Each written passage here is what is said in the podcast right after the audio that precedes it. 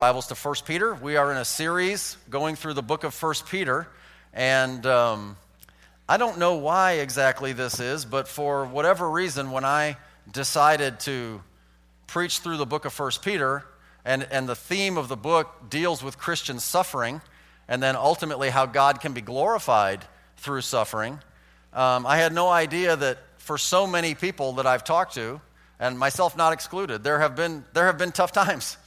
And there have been tough times where I have found that the things that I'm reading and studying in First Peter have been very directly applicable to my life. And I hope that's been the case for you too. Now, I know everybody's not necessarily going through the shadow, valley of the shadow of death right now. Um, but if, you, if you're not, there's going to come a time. We all have tough times um, because the truth of the matter is life frequently isn't fair. Uh, you've probably heard the expression that no good deed goes unpunished.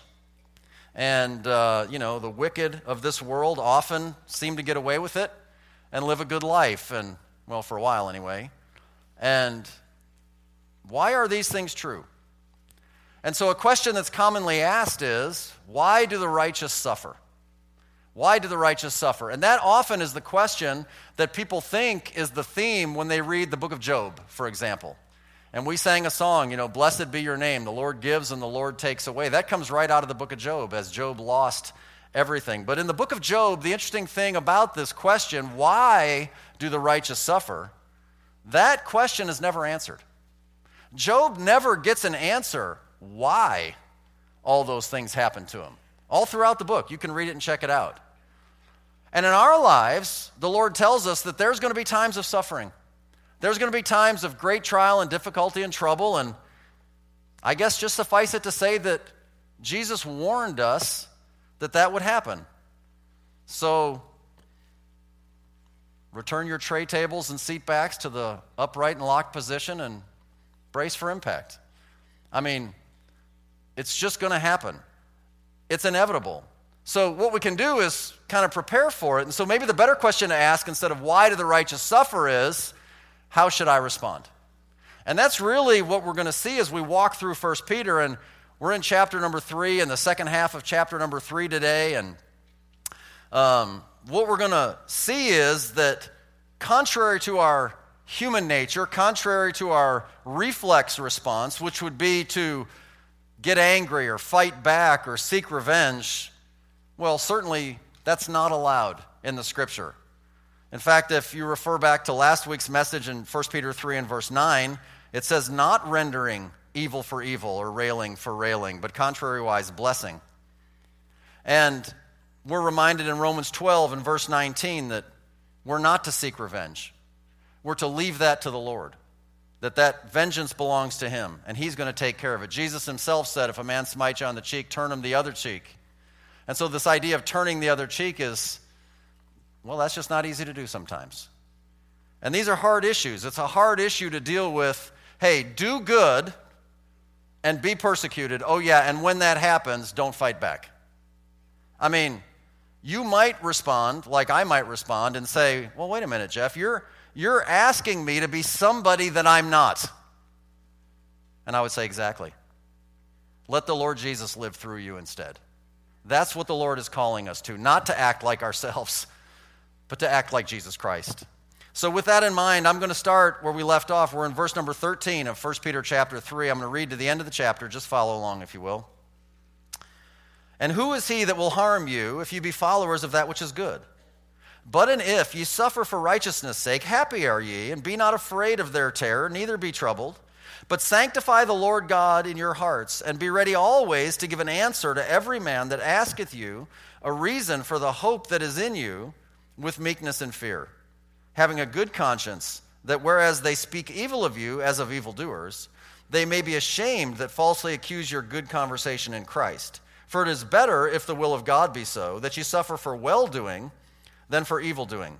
For Christ also hath once suffered for sins, the just for the unjust, that he might bring us to God, being put to death in the flesh, but quickened by the Spirit, by which also he went and preached unto the spirits in prison, which sometimes were disobedient, when once the long-suffering of God waited in the days of Noah, while the ark was a-preparing, wherein few, that is, eight souls, were saved by water. The like figure whereunto even baptism doth also now save us, not the putting away of the filth of the flesh, but the answer of a good conscience toward God by the resurrection of Jesus Christ, who is gone into heaven and is on the right hand of God, angels and authorities and powers being made subject unto him. Let's pray together. So, Lord, as we come before this passage of Scripture, and as we again are reminded of the unjust suffering of the saints, the persecution that comes upon those of us that follow the things that are good, we ask for you to speak to our hearts today. We ask for you to give us wisdom. We ask for you to show us what would be the proper response. Lord, I specifically want to pray for each and every one that's listening to my voice right now that would find themselves in a time of suffering. May you give us comfort and strength and wisdom to know how to answer the persecution. For we ask it in Jesus' name. Amen. And that is our title of today's message, Answering Persecution. And we're going to see two aspects of that. The first one is your answer toward men. Your answer toward men. And this is going to be the first several verses, thirteen to seventeen. The direct context really is how you respond directly to those who are your persecutors. And so that is the circumstance. Letter A, the circumstances are persecution of you. People who are literally persecuting you directly. And it says that this persecution that comes, it comes as a result of, as the Bible says, following that which is good. The persecution coming in the context that is addressed is the persecution that comes as a result of you following that which is good. Now, if we compare Scripture with Scripture, we learn that only God is good, right? Matthew nineteen and verse seventeen. When the guy comes to Jesus and he says, "Good master, you know, what things should I do to have eternal life?" And he says, "Why are you calling me good? There's only one that's good, and that's God." And so we understand that God is the only one that's really any good, and, and so that is the Lord Jesus Christ. And so we can conclude, therefore, and this is in your notes, following that which is good is following God. That's an important distinction. Ephesians chapter five and verse number one makes it very clear, "Be ye followers of God as dear children." That's not news to probably most all of you. Jesus Christ, all through his earthly ministry in the Gospels, what did he say to the disciples as he met them? "Come, follow me. You know, leave your nets, leave your boats. Come, follow me. Take up your cross, follow me. Leave your job behind. Come, follow me." And so we are to be followers of that which is good. We are to be followers of the Lord Jesus Christ. We are to be followers of God as dear children. Now, in his earthly life and ministry, we see over and over again, and we'll get to it in the latter part of this message today, that Jesus Christ is the ultimate example of one who was persecuted for righteousness' sake. He did no wrong ever, and yet he suffered the ultimate punishment in the death on the cross. But they persecuted him for telling the truth, and he warns us in his word that you're not above your master. You're not above your Lord. If they persecuted me, he said, they're also going to persecute you. And so if he was the follower of the ultimate example of doing what's good, and if we are followers of that, then we also can expect that there's going to be some trouble that comes our way. How does that play out practically in some details? Well, I gave you a couple of cross-references from the Scripture. First Timothy six and verse eleven, "But thou, O man of God, flee these things," and the things that is referenced are previous in that chapter. Sinful things, but rather it says, "Follow after righteousness, godliness, faith, love, patience, meekness." Well, these are spirit-filled characteristics of a person walking with the Lord, of a man of God. Second Timothy chapter two and verse twenty-two, he says to Timothy, "Flee also youthful lusts, but follow," on the other hand, "righteousness, faith, charity, peace, with them that call on the Lord out of a pure heart." So in your following of God and your walking in the steps of the Lord Jesus Christ, you are going to find that these are the characteristics of life that are going to be manifest in your life. You're going to follow after righteousness. You're going to follow after faith and godliness and love and patience and peace and meekness. And oh, and by the way, you're going to do it together with others who are following those things in their life as well. And by virtue of following those things that are good, I'm now, if good is in this direction, well then the evil is the direction I've left behind. So I'm going to flee the evil things while I'm following the good things. So be followers of that which is good. Second Timothy chapter three and verse twelve, we've referred to already in this study. Yea, and all that will live godly in Christ Jesus shall suffer persecution. Live godly in Christ Jesus, you could equate with following that which is good. And so I want you to see that it's not just not doing evil. It's not just that bad things come to you and you might react by saying, wait a minute, I didn't do anything wrong. It's not just not doing wrong. It's actively doing something right. It's actually following intentionally after that which is good. So, following intentionally after that which is good would also be, in your notes, actively pursuing evangelism. Well, where do you get that? Well, what is the gospel? The gospel is good news.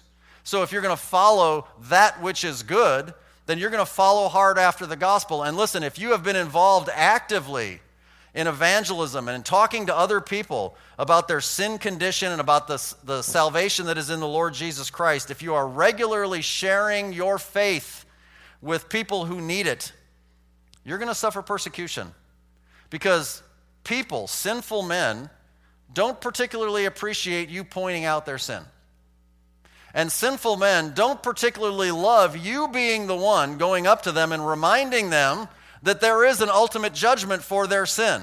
That's not their best day hearing that news.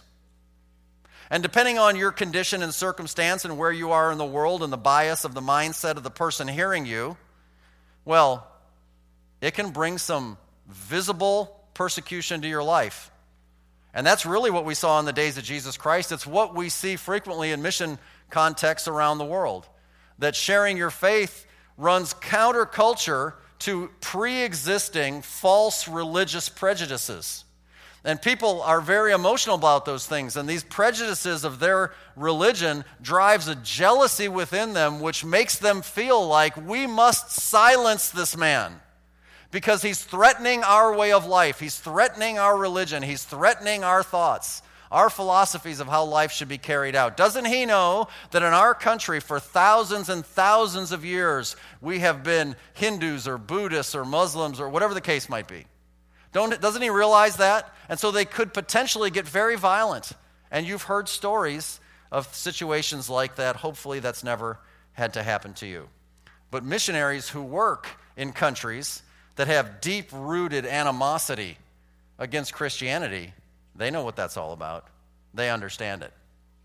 So can I say to you that if you just live your private, moral, suburban life, never really open your mouth to witness for the Lord Jesus Christ, you just kind of live and let live, well, then you're probably going to have a nice, happy, problem-free life. And, you know, you may say, well, that's kind of what I want. But you may find that your life never really did any good. It never really made a difference. But you get out there and you pursue winning people to the Lord Jesus Christ, and you're going to see that there's opposition. There just is. Verse number thirteen starts out with the phrase, "And who is he that will harm you?" Well, let me just tell you some people that will harm you. First John three thirteen, marvel not, my brethren, if the world hate you. The world will harm you. The system of this world is set on a course directly opposed to the course that the Lord Jesus Christ wants for your life and for his word to go out. And so there will be things and circumstances associated with this world system that will, it'll be like you're the fish swimming upstream against the, against the grain. Uh, I'll tell you who else will try and harm you. That's the devil. First Peter chapter five and verse number eight, be sober, be vigilant, because your adversary, the devil, as a roaring lion, walketh about, seeking whom he may devour. So take yourself to a place where the gospel's never been preached. Go amongst the people who have never heard the gospel before. Stand and boldly proclaim the truth of the gospel of salvation, the greatest news that ever was, and see how well they receive it. Because on a first reception, most people are going to be visibly opposed to such a thing. It shakes their foundation. Now, people do receive the Lord when they hear it the first time, and God does what God does, and that is why we do what we do. Who is he that will harm you if you be followers of that which is good? Well, the Lord, the world will seek to harm you. The devil will seek to harm you, and he'll use people to do it. Second Thessalonians chapter three and verse number two, and that we may be delivered from unreasonable and wicked men, for all men have not faith. Well, verse two comes right after verse number one, and in verse number one, Paul says, hey, pray that God would open doors of utterance for us. Well, on the direct context of pray that we can open our mouth and speak the mystery of the gospel the way God intends, he says, oh yeah, and by the way, pray that the unreasonable and wicked men don't stop us. Because when you take a stand to open your mouth and proclaim the truth of the gospel, there will be inevitably some unreasonable and wicked men that will try and stop you with that. So, what should your response be? That's what we're going to look at next. What is the response that God expects from us in such circumstances? Well, in this passage of Scripture, we have a three, threefold response laid out for us, and the first one is to be submissive. To be submissive. It says in verse fourteen, if that happens to you, he says, happy are ye. Now, you read that and you think, that's got to be a mistranslation. Everybody's coming, I'm doing good, they're coming at me, and it says, hey, good day for you, happy are you. Okay, well, we got to, you know, obviously get the context, exactly what's going on here. The, the idea is this, happy are ye, has to come in the understanding of, and that's why I called it submissive, you, you have to learn to just surrender to it. You, you have to learn to not fight it, because it's not your fight. They're not even actually mad at you. They're, they're mad at the Lord. They're mad at his word. But there are some things that you can actually, as a Christian brother standing for the Lord, be happy about when these adverse circumstances come into your life. You can be happy about why you are suffering, right? Later on in the passage it says, if it's the will of God that you have to suffer, at least make sure you're suffering for doing right, not for doing evil, right? So you can be happy about why you're suffering. You can be happy about who it is you're suffering for. You're suffering for the Lord Jesus Christ. You're not suffering for your foolishness, right? If you're suffering for your own foolishness, well, yeah, sorry. we, we all, we all, you know, I was talking with a brother this morning. We all, we all pay stupid tax every once in a while. I mean, it just happens. But that's not what we're talking about in context. In the context, it's talking about suffering for the Lord. Oh, by the way, you can also be happy about the rewards that you'll receive as a result of standing for what's right, pursuing the things that are good, and then actually having to endure the suffering. You can be happy about the fellowship that you'll have with the Lord Jesus Christ, which in Philippians three calls the fellowship of his sufferings, right? And so now you have something else in common with the life of the Lord Jesus Christ, having done right and having suffered for it and endured, responding properly. So under the category of being submissive, it would say, I would say, don't fear men. It says in verse fourteen, be not afraid of their, the men who are persecuting you, their terror. How do you do that? Well, you keep the right attitude, as it would be found in Psalm fifty-six and verse number three. What time I am afraid, I'll trust in thee. Or in Hebrews thirteen and verse six, so that we may boldly say, the Lord is my helper, and I will not fear what man shall do unto me.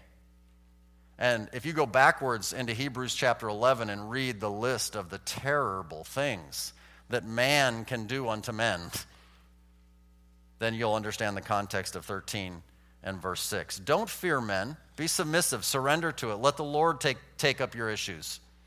And then it says, don't be troubled. Neither be troubled, verse fourteen. Now, neither be troubled, obviously, is a reference to internal struggles. Don't be troubled on the inside.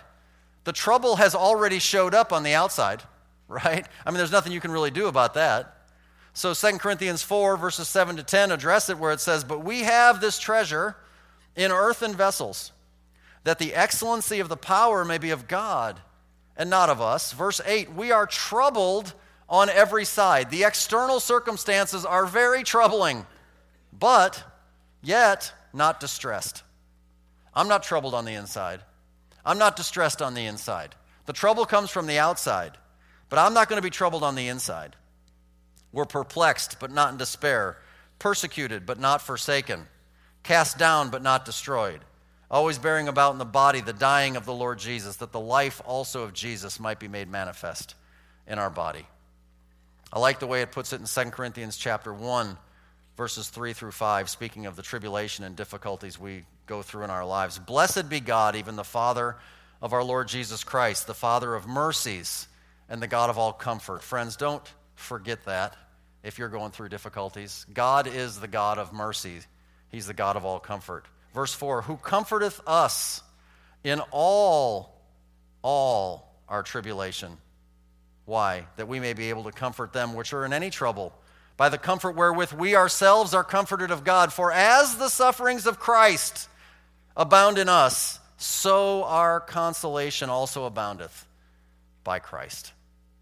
So that's your response. You, you can be submissive to it. You can be happy about these things that Christ will do in and through you to make an, eff, an effect in this world all around you as a result, and knowing that your fellowship and oneness with Him is closer and stronger than it's ever been in the past. Yes, I understand the circumstances are not wonderful. Yes, I agree. I want to get out of them as quickly as possible, but maybe, just maybe, you won't get out of them until you learn to submit to them. Something to think about.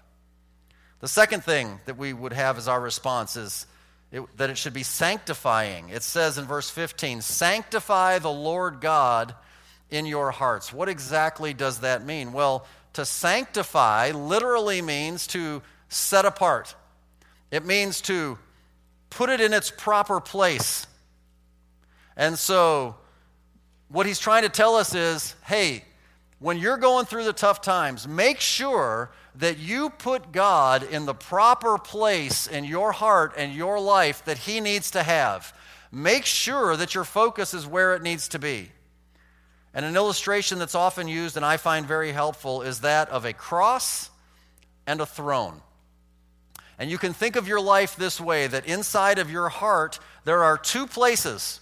There is a cross and there's a throne, and maybe you've heard this illustration before, and there are two people, and there, there there's you, and there's the Lord Jesus, and one of you is going to be on one of those places, and the other one is going to be on the other one of those places. He says, sanctify the Lord God in your hearts. If you put Jesus on the throne of your heart and in your life, then by default, you put yourself on the cross, which means the Lord is the boss. He is the king. He is on the throne, and He is calling the shots. And you are nailed to the cross in this illustration such that you are unable to intervene and mess up His plan, because He has a plan to work in and through you in your life. The problem occurs when too frequently we as Christian people decide, well, I'm going to switch places. I want to be on the throne for a while because I'm a little tired of the Lord's plan for me. It hasn't been looking too great lately. So I'm going to jump up on the throne, and I'm just going to nail Jesus back on the cross. And that's a good way to think about it, because to sanctify the Lord God always in your heart would mean give Him His place, give Him His due. Let Him be the true Lord and King in your life and sit on the throne and call the shots and lead you and live through you. By the way, you couldn't possibly live the life prescribed if you're on the throne. You, you don't have the tools. None of us do. Only the Lord can do that. So we must sanctify Him and give Him the, the freedom to lead as He sees fit. And the third point is to be scriptural. To be scriptural. Verse fifteen, be ready always to give an answer to every man that asketh you a reason for the hope that is in you. Again, remember the context. The context is a Christian who is on trial by his persecutors, okay? So if they are persecuting you and if they are calling you into trial like they did Jesus or like they did Paul, hey, you need to be able to give an answer. And that answer needs to be a scriptural answer. And this can be a general application for all of us at any time in our lives, right? So if you glance forward into First Peter chapter four and verse number eleven, it says, if any man speak, let him speak how? As the oracles of God. Well, the oracles of God, that's, that's the Word of God. So if any man speak, let him speak. Let him give an answer from the Scriptures. Let him give an answer as of the oracles of God. What good does it do you really? How many times have you been, you know, in a in a in crossroads with somebody, and it's it's your philosophy or mind against their philosophy and mind, and you have a suggestion or a thought, and he has a suggestion or a thought, and you're just never going to come to terms? Well, if you bring in the roaring lion and just let him do his thing, the Lord Jesus through his word, I mean, you know it, man. This book has power. Why do you think all the presidential candidates want to quote it? I mean, this thing has power. When God speaks, it puts to silence the ignorance of foolish men. And God says what he says. And, he, and if you are in the midst of a situation like that and you're not sure how to answer, well, he tells you how to answer. Answer biblically. Answer quoting the Scripture in the context properly applied. That's the answer. So, friends, you need to know your Bibles. You need to understand what it says. You need to read it systematically. You need to study it methodically. You need to memorize it. You need to be a part of discipleship and grow and learn how to do those things. And then you need to get out there and you need to put it to use. I found far too many people who spend their lives defending the Bible.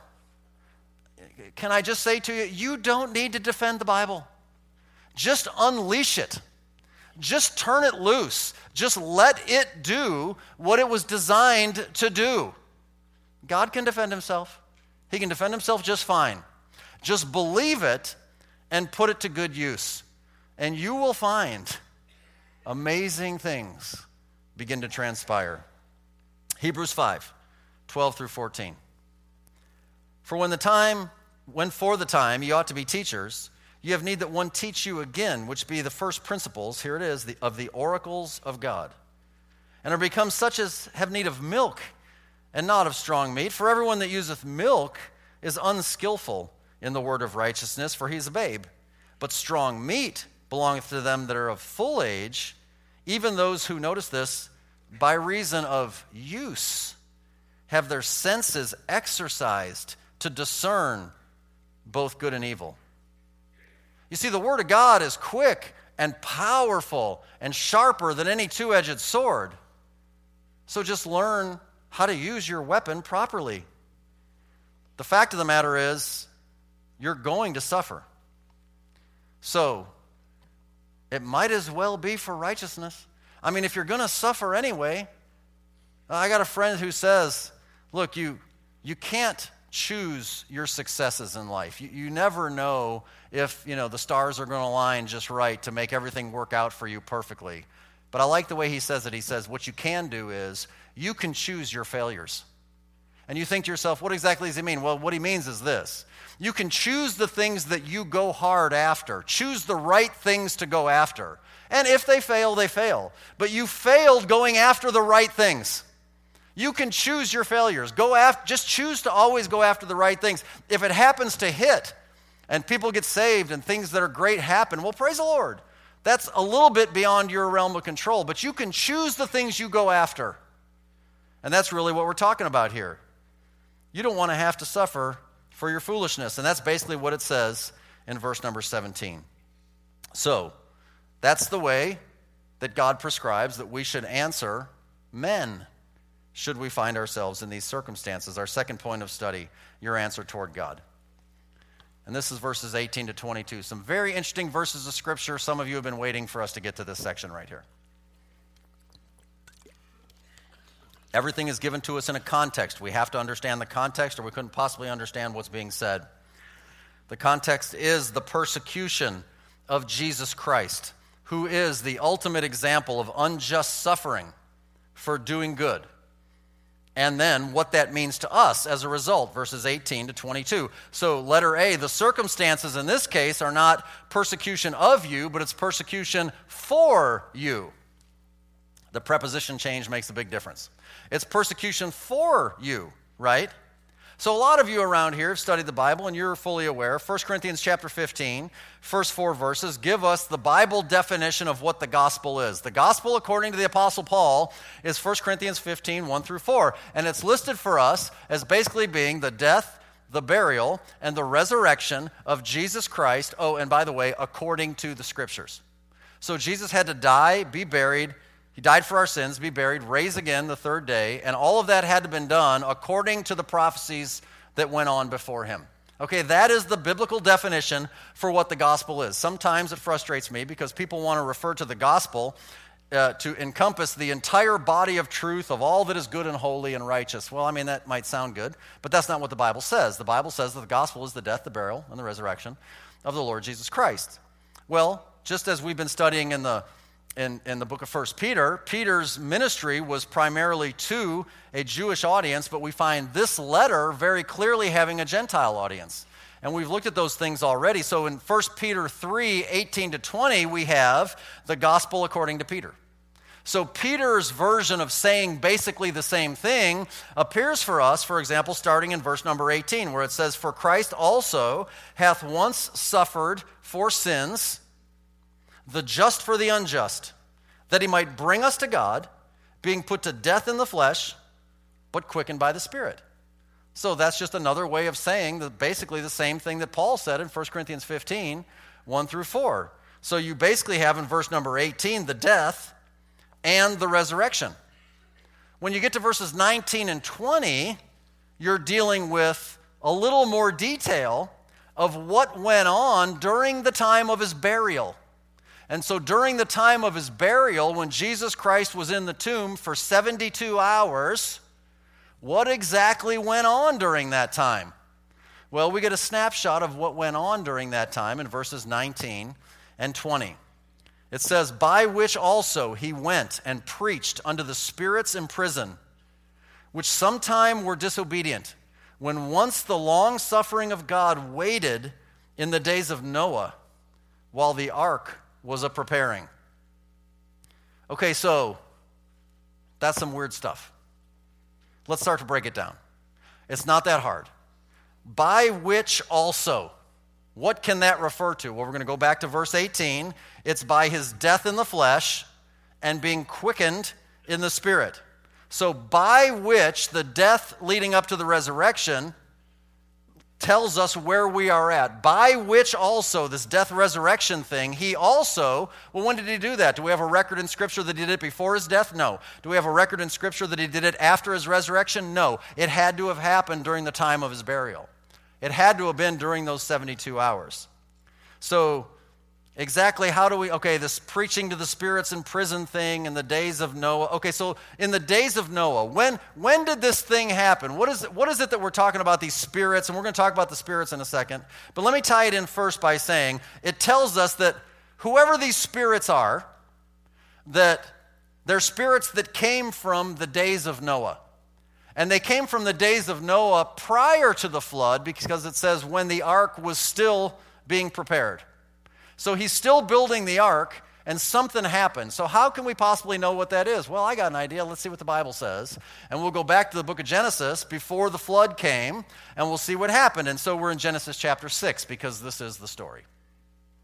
Verse number one, "And it came to pass, when men began to multiply on the face of the earth, and daughters were born unto them, that the sons of God saw the daughters of men, that they were fair. And they took them wives of all which they chose. And the Lord said, My spirit shall not always strive with man, for that he also is flesh. Yet his days shall be an hundred and twenty years.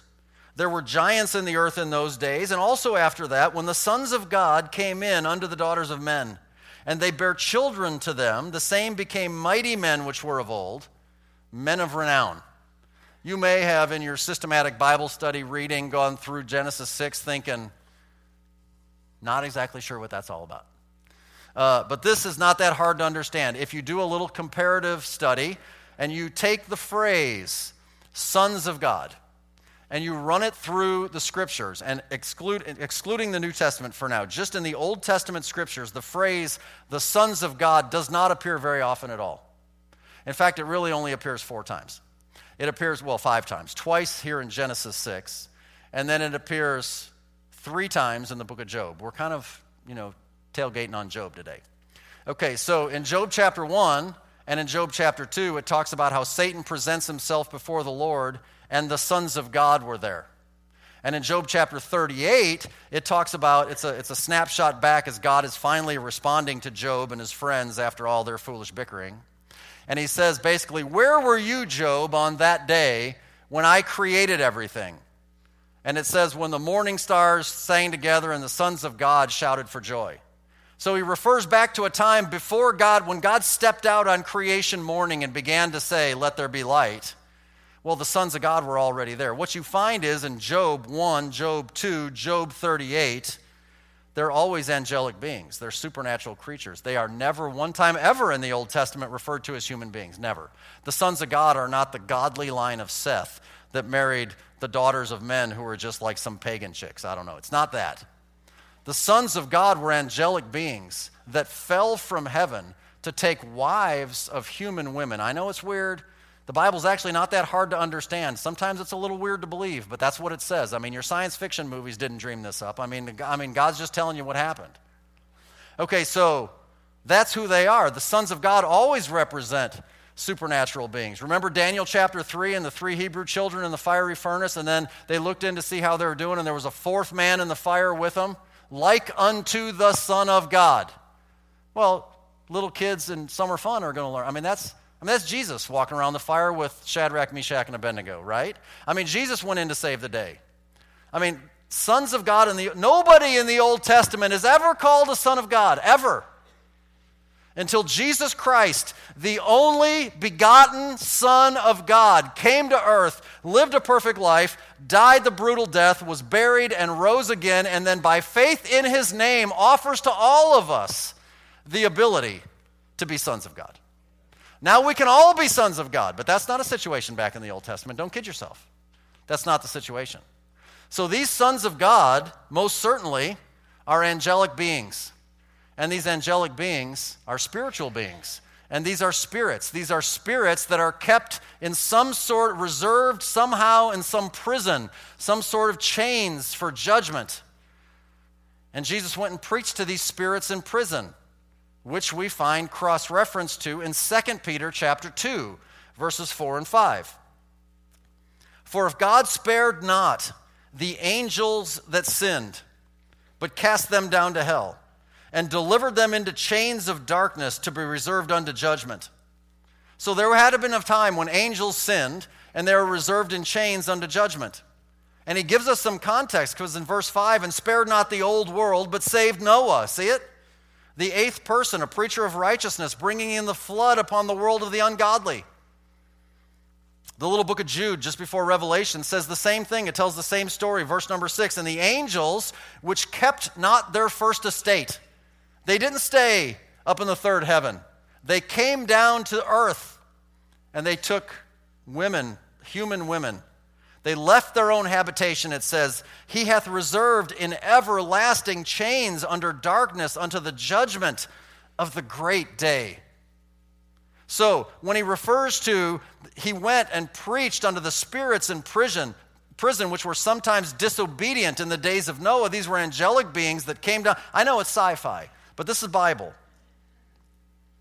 And what you need to understand is when he preached to these spirits, Don't, it doesn't say that he preached the gospel of the grace of God, and if they would just repent and call on the name of Jesus, then they would be saved. He did not do that. Because what he literally did was simply declare victory over death and hell. Because these angels in everlasting chains, oh, by the way, they're everlasting chains. I mean, this is not like purgatory. It's not just, you know, you kind of messed up, but we'll get you out eventually. It's not that. It's too late for them. Jesus went to declare victory over these things. Revelation chapter one, verse eighteen, I am he that liveth and was dead, and behold, I am alive forevermore, amen, and have the keys of hell and of death. Now, you may not be wired the way that I'm wired, and it's probably good for you. But I imagine it this way. You can imagine it your way. So Jesus Christ, all of this happens. He's down in the center of the earth. Here's all these angels that blew it. You know, he used to know them from back in the old neighborhood, you know, but now they're down there. And you know, he's got his jail ministry, but he's not trying to get him out. And he's going to see him, and he's basically saying, ha ha, I got the keys, and you're not getting out. Now, the Old Testament saints that were reserved in a place that was called paradise, or sometimes Abraham's bosom, He says, oh, I'm going to lead captivity captive. Oh, you guys come with me because I have the keys of death and of hell, and we're just going to open these doors up right here and let's just usher ourselves right up on out of here. Amen? That's what he was doing. That's what he was doing. So, hope that was interesting.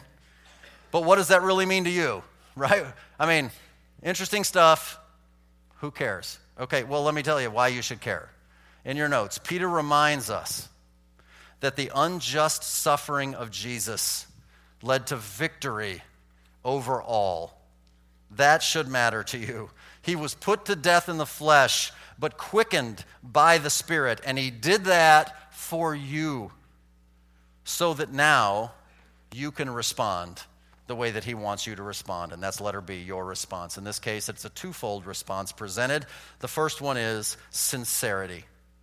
Because in verse number twenty-one, it refers to your answer toward God being that of a good conscience. A good conscience. That's obeying what God said with no reservation. Your response to God is pure. It's sincere. You have a clear, good conscience about every bit of it.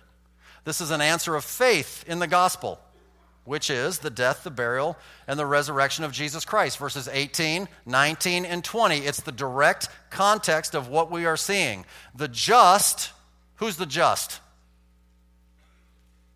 Who's the one that's just in verse eighteen? The just for the unjust. Jesus Christ is the one who is just. Who are the unjust? Talk louder. All of us, of course. Yes, that's the actual, perfect right answer. Of course, the just died for the unjust. By the way, if you if you want to share the gospel with people, First Peter three eighteen is a great place to use. Okay, you ask the person you're witnessing to, who is the just? Who is the unjust? They'll get it. They'll get it. And so, the just for the unjust, that brings you to God, right? But it doesn't bring you to God automatically just because he did it. It brings you to God only if you answer God purely and sincerely with a good conscience, an answer of faith in this story, in this gospel. And though you may die in the flesh, and almost all of us will, except those few that make it into the rapture, you will be made alive by the Spirit. That's your salvation. That is born again, new life, Son of God in Jesus Christ. So the question is, can you sincerely respond in faith with a good conscience in what Jesus Christ did for you? That's the, that's the first response he wants. He wants you with a good conscience to respond in faith to all that he did to provide for you eternal life as a free gift. I, I never can understand how intelligent, nice people can hear the story of the gospel of Jesus Christ and understand it and reject it. I, I just I just can't fathom that. Uh, my story is just mine, but when I was twenty-one years old, I received Christ as my Savior upon hearing the gospel for the first time in my life. I don't wear that like a trophy. It's just my story. In other words, the first time when I finally, I didn't grow up in church, when I finally heard the message and understood it, and the fellow sharing with me said, hey, Jeff, would you like, would you like that? I mean, I, of course. I don't know if I actually said this. I, I think I did. Who wouldn't want that? And yet week after week after week after week in churches just like this all around the world, this simple message is preached to people. And for some reason, they don't all want it. And I'll just never understand it. I'll just never understand it. What does God want from you? He wants an answer of a pure conscience, sincere heart before him. He wants you to believe him. He wants you to be saved. The second point, submission. Submission. And this goes into the next thing. It talks about the like figure. Baptism doth also now save us. Well, we got to talk about that for a second. Okay, so when the Bible talks about baptism, you just need to know, it doesn't always mean water. Oh, and by the way, when the Bible talks about water, It doesn't always mean baptism. This is an error that people make when they read the Bible. Jesus said you must be born of water and of the Spirit. And some people will say, well, that's your water baptism. And no, it's not. He just said water. He didn't say baptism. He just said water. And other times it talks about baptism, but baptism isn't just in water. Baptism, I mean, John the Baptist, Jesus Christ, I mean, they said themselves, there's one coming after me, right? There's a baptism of the Holy Ghost and of fire. So there's at least three. We actually know that there's at least seven different baptisms referred to throughout the Scripture. And so just because it says baptism doesn't necessarily mean water baptism. In fact, the Bible is very clear that there, because it says, baptism doth also now save us. I mean, it does say that. I mean, we're not trying to get away from what the Bible says. There is a baptism that will save your wretched soul and give you eternal life. It is called the baptism of the Holy Spirit into the body of Christ. That happens by faith, a good conscience. First Corinthians twelve and verse thirteen. By one Spirit, capital S, the Holy Spirit, are we all, those of us who have placed our faith in Christ, are we all baptized into one body? Well, that's a spiritual baptism. The baptism literally means immersion. You are immersed into this new spiritual body, the family of God, the body of Christ. That is your spiritual baptism that is the saving of your soul. But, to be fair, we got water all up in this context, right? I mean, there is water all up in here, right? So, we have to see what it's talking about. Where it says, the like figure, right? Or go back even to verse twenty, wherein, you know, the ark, uh, ark was a preparing, wherein few, that is eight souls, were saved by water. What are you going to do with that? Okay, well, let's look at it. Here's what you need to understand. This is in your notes. Noah's family being saved by water does not mean the water saved them. And I'm going to prove it to you. Being saved by water does not mean the water saved them. What was the water back in the days of Noah? It was judgment. Very clear. Everybody knows that. It was judgment. They were saved from the water by building the ark. They went through the water, right? Rose above the water, while all the ungodly that mocked him for all those years he was building the ark were drowned by the water. And that message, that message, the judgment comes in the form of water, and they go through it and rise above it. That is the, what's the word in First Peter? The figure of what happened in your salvation. Because water baptism, the tank, okay, that water washes, it doesn't wash away your sins. It says not the putting away of the, the washing away of the filth of the flesh. And he's not just talking about you didn't take a bath. He's talking about the filth of your flesh. It's sinfulness. It's not washing away your sins. The water is not doing that, okay? But it is a fig, the like figure whereunto. So the thing about water is it's a picture, right? So that's the next point in your notes. Water baptism is a figure of the death, burial, and resurrection of the Lord Jesus Christ. That's why baptism, according to its very meaning in the word, has to be a complete immersion. It's not pouring, it's not sprinkling. You have to go down into the water, and you have to come up out of the water as it pictures the death, the burial, and the resurrection of the Lord Jesus Christ. It is your first step of obedience in your new life as a born-again Christian. You go down under the water and back up and out, because the water pictures judgment on sin, but it doesn't hold you there. I tried that once. It doesn't work. People don't like that. No, you, you don't hold them under. That would be bad. You bring them back up out, because it pictures that you rise up out of it. Amen? I mean, this is good news. So don't be afraid, because this is a verse that is phrased in a way that is a little unorthodox. The context makes it very clear exactly what's going on. Now, let me just give you who are more serious Bible students just a little nugget, okay? If you are not sure what I'm talking about in the next couple of minutes, okay, forget it. Don't worry about it. Ask somebody. It's okay.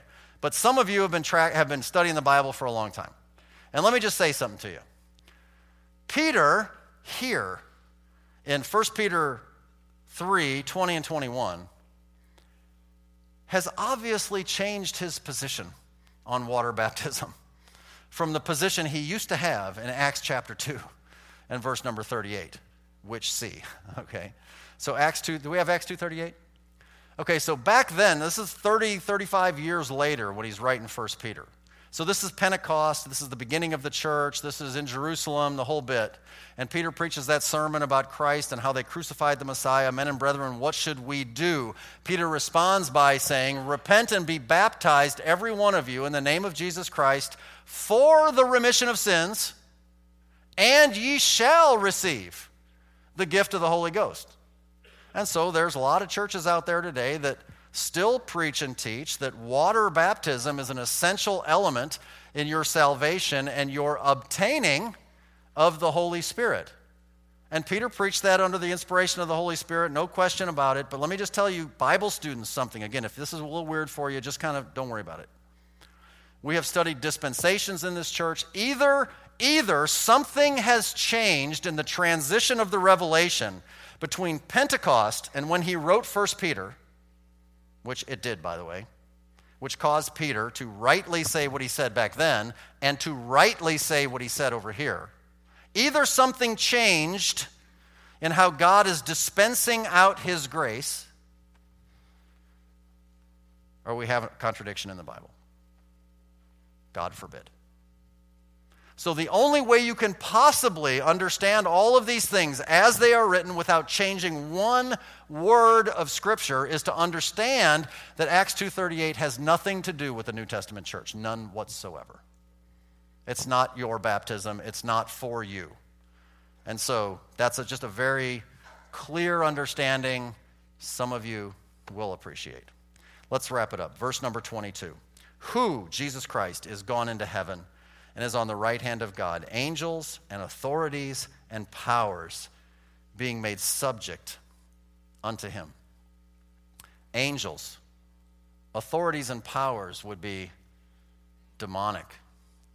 Everything is subject or in subjection or submission to the ultimate authority and power of the Lord Jesus Christ because of his victory through the cross, the death, the burial, and the resurrection. Remember, we started this chapter at the very beginning, actually from the chapter number two, and we talked about how it's all about authority. It's all about God's ultimate authority over our lives and how he has delegated that authority to different human institutions, government, a work structure, a family structure, and there are certain places where God has delegated authority. He wraps it up in chapter three by basically saying, I did all this. And I just want to remind you, everything and everyone is subject to me.